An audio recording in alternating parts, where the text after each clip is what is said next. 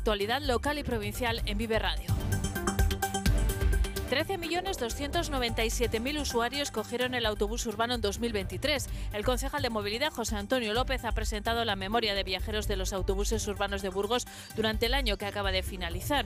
Si la comparamos con 2022, refleja un incremento de casi el 22% en el número de usuarios. La línea, lógicamente, la que mayor incremento de viajeros, la que mayor uso ha tenido es la línea número uno, la que sale de, eh, del, centro de la, del centro de la ciudad, eh, Avenida Larlanzón, y tiene destino Gamonal, en la que existe un volumen de viajeros de 23-88%, seguidas ya eh, por la línea número 5. Este incremento de usuarios se debe a la mayor gratuidad en abonos y la calidad del servicio, algo en lo que van a seguir trabajando con la contratación de personal. El concejal de movilidad ha reconocido que la línea de la estación de trenes es el talón de Aquiles del servicio. Comercio y hostelería no están a favor de peatonalizar la calle Santander. El proyecto del nuevo equipo de gobierno de ganar para los viandantes una de las calles principales de Burgos no convence a los profesionales del centro. Enrique Seco, presidente de los hosteleros de Burgos y propietario del restaurante El Soportal, valora así la peatonalización de las calles del centro de la ciudad. He vivido la peatonalización de la calle, de, más que de sombrerería de la calle La Paloma, que era la más, la más cercana que tenía. Y, jolín, se, se, miraba con miedo y, bueno, concretamente la calle La Paloma ha ganado muchísimo, porque igual es la arteria que comunica el Arco Santa María con Capitanía o Avenida Cid.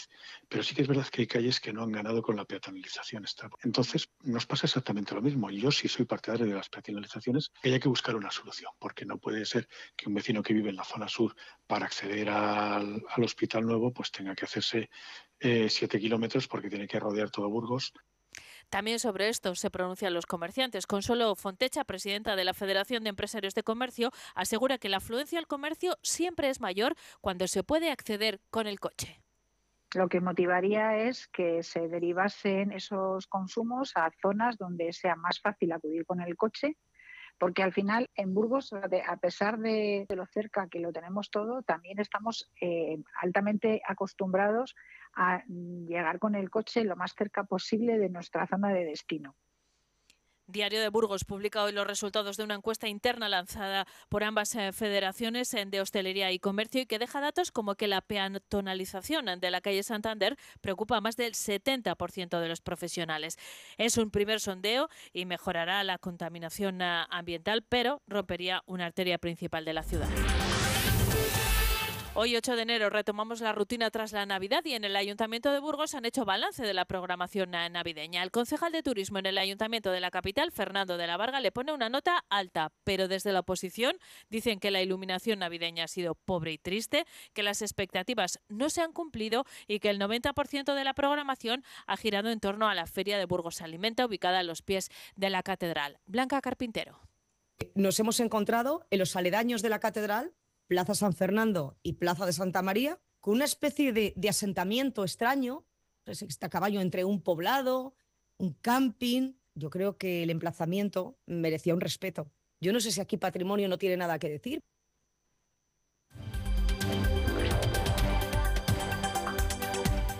En la página deportiva nos eh, tenemos que hacer eco de resultados para la historia de los equipos de la provincia. El Burgos Club de Fútbol se despide de la Copa del Rey tras perder 0-3 eh, frente al Real Club Deportivo Mallorca. Adiós, eh, dice también la Arandina, que el sábado no pudo superar al Real Madrid, pero dejó un encuentro que marca un antes y un después en el estadio Juan Carlos Higuero. En baloncesto, el grupo Ureto Tizona se llevó el derby burgalés 110-96 frente al Longevida San Pablo.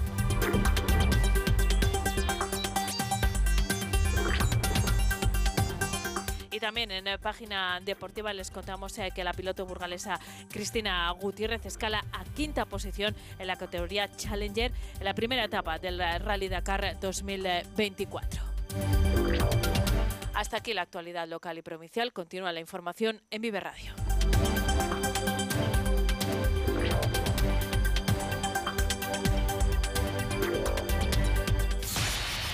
Radio, servicios informativos con María Cristóbal.